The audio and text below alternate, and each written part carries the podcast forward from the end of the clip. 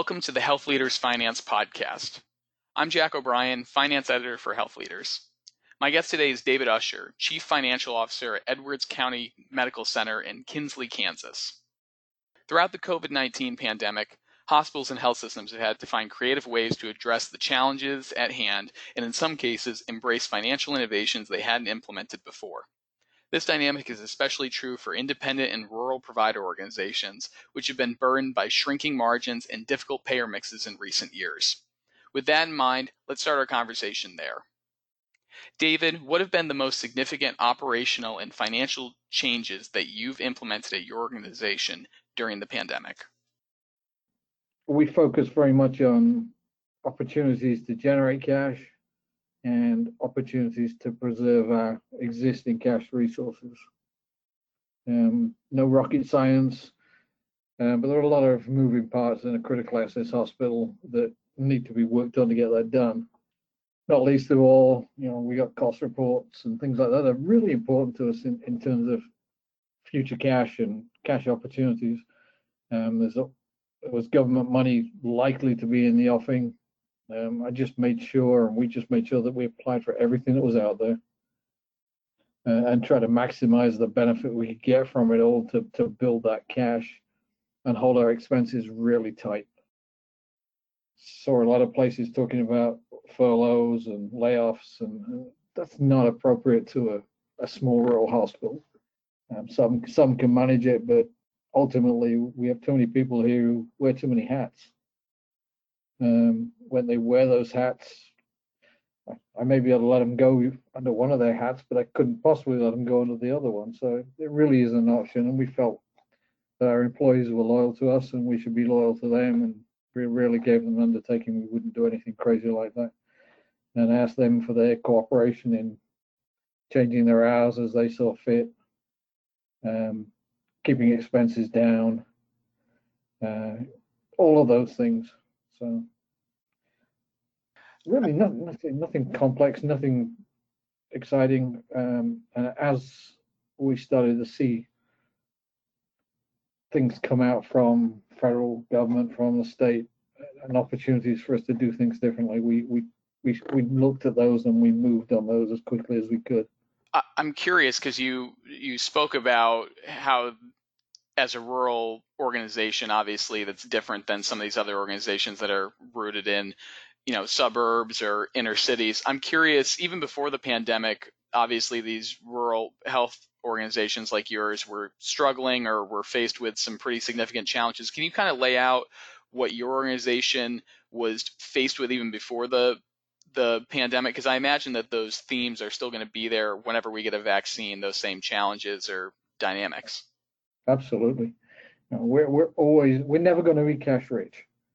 Um, we're always struggling. Reimbursement is always on the down.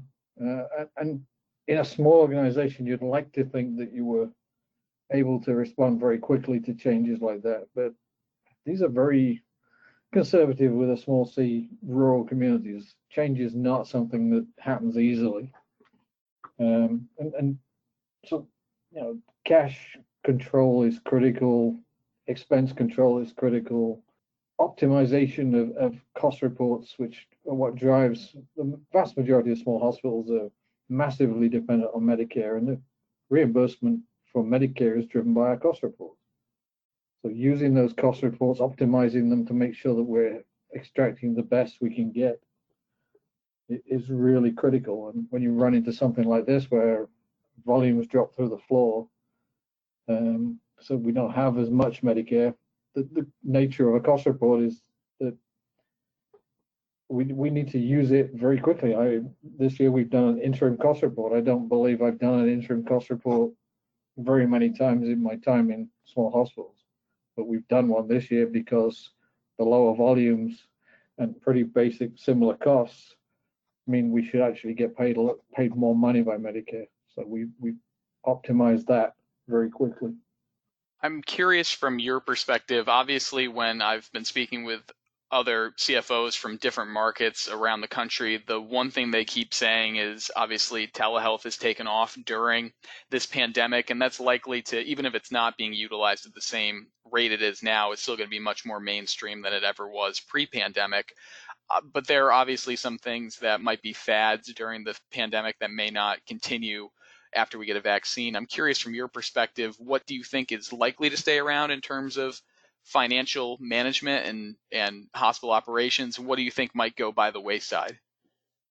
I think a lot, a lot of the CMS waivers that were put out to make it easier for us to do things, we would love to stay in place because they make management of the business, they take out a lot of the regulation of this business and make it much easier for, for us to operate.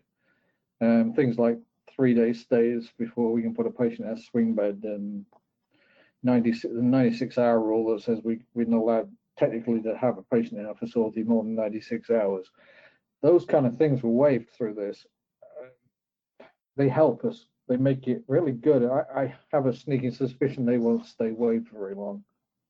And so we're going to have to go back to what we did before. But it's really important that we try to work and figure out how to do that better than we did it. I don't want to go back to normal um, I think there's way too much use of the new normal, but that's the truth. Um, we, we've got to figure out how to do things differently to how we used to do them. Um, and we don't really know until these, you know, the waivers that CMS put out have really helped us to do a lot more things that we wouldn't have been able to do before. Um, I don't know how long they stay in place, but we've got to find ways now to to maintain what we're getting from the what benefits we get from those in some different way. I am curious from your perspective because at the time that we're recording this, it was just a couple of days ago that President Trump signed an executive order that was supposed that was aimed at uh, making some of those telehealth waivers permanent for Medicaid beneficiaries, but also to boost rural health. I'm curious from your perspective. Obviously, we're in an election year, so things are up in the air. But uh, do you get a sense that more help is going to be on the way for rural providers? And if so, what would that look like? You've talked about these uh, waivers staying in place to give you more flexibility, but what else does rural health need? What do these provider organizations need to not only thrive but survive? I think solidifying our revenue or our reimbursement streams is critical. Um, when volumes drop like they have, we we lose money coming in the door really, really quickly um, because we don't have many patients. We don't got 10,000 Medicare patients. We, we, you know, we got maybe a thousand Medicare patients out, out here. Um, so when it drops off and it goes cuts in half, our, our, revenues from some really key things to critical access hospitals like swing beds um, drop off very quickly. Patients don't want to come near the hospital, and there's no line of distinction between a patient with no insurance and a patient with Medicare and a patient with Medicaid and a patient with commercial insurance. That, that none of them are coming to the hospital, so it's it's it's problematic for us. Is there anything that hasn't been fully embraced by hospital leaders? And I'm not only talking from a rural health perspective, but just uh, financial management in general that you would like to see put into place? Has there been anything that's still in the holster that no one's taken out to give it a shot? Yeah, I, I, I feel like telehealth has become something really big all of it, all of a, all of a sudden, um, and it's been really difficult for us. Others have done much better at it than we have, but I don't know if anybody's done anything. It's done in a hurry. It's not an awful lot of planning behind it. So telehealth's been one of the, the, the good things to come out of this, and it sounds like it's here to stay. Uh, I think it's important that it is here to stay because it, it changes our business model much of the other stuff, I mean, have, having government money in my pocket's fabulous. I really, I really appreciate it. It gives me something to lean on. I, I don't have to worry about where, how we replace a CT scanner, how we replace major equipment, which is obviously significant cost. And we, we can do these things, but it's hard. Um, when, when, when you get government funding like we've seen recently, it's great, but it doesn't doesn't come with a clear set of rules. And and that's my my problem now is I've got money. I've got money to sustain me, but how much of that money am I going to be expected to pay back and how am I going to have to pay it back? And You know, I was able to go out and get an advance payments from Medicare. I now have to figure out how to pay that back because Medicare's plan on that really seemed to stop at, well, we're just going to take it back off you 120 days after you got the money. And nobody's, I don't believe that was the intent of Congress, but that's the way it's going to be. And and that's the struggle is the, these things are, are, are really good things, but they need to be done, but needed to be do, done better. And, and as an organization, we've got to start looking. We, we know reimbursements dropping. It's it, the na nature of this beast is we're going to see less reimbursement for the same business every year, probably for the next million years. How do we deal with that? How do we replace that? It really puts us in a position where we have either got to cut our cloth according and, and cut back and do perform less services and, and do less business for our community and make our community travel further, or we got to find a way to do that business and replace that revenue so that we can sustain ourselves at the current level or improve. Um, my preference is is always for the to sustain, and there there are ways of doing that, and I don't believe that healthcare is quite caught up with that generally. And I, I see in um, urban areas uh, an emergence of what they're calling direct care, where you almost take a subscription from a patient for their healthcare rather than rely on insurance and, and give them a guaranteed level of care, guaranteed number of visits, guaranteed number of lab tests. Yeah, I think that's something in a rural community where we have low income, we have small business out here that's not excessively wealthy and is running on a, a tight budget itself that can't afford health insurance. Why would we not, as a hospital, be doing some of that direct care and looking at that? And it's stuff we'll look at, but I don't think the pressure's been on us in the past to actually do that stuff like it is now. Speaking of pressure, because it's obviously something that's top of mind with a number of provider organizations, there is the fear that M&A activity is going to really spike now that you've had so many organizations with these really pressured margins. Is that something that you're keeping an eye out for? I mean, just given that you're not part of a larger system, I'm curious from your perspective uh, what it's going to mean for you if, say, there start to be these regional or national systems that emerge that start picking off independent or community hospitals. Yeah, it's always front of mind. We're a small organization. We don't have, as I said, we don't have deep pockets. We have affiliations with other facilities, but those those larger systems need a steady stream of patients. So they're looking for referrals. So you know we're we're in a position to give them referrals, but how much of that stuff should we do on site here, and how much of that stuff should we be doing just sending it to the the nearest city? I mean, with significant distance from anywhere of, of any size. So we can put stuff out there and do stuff. I think here that uh, they can't.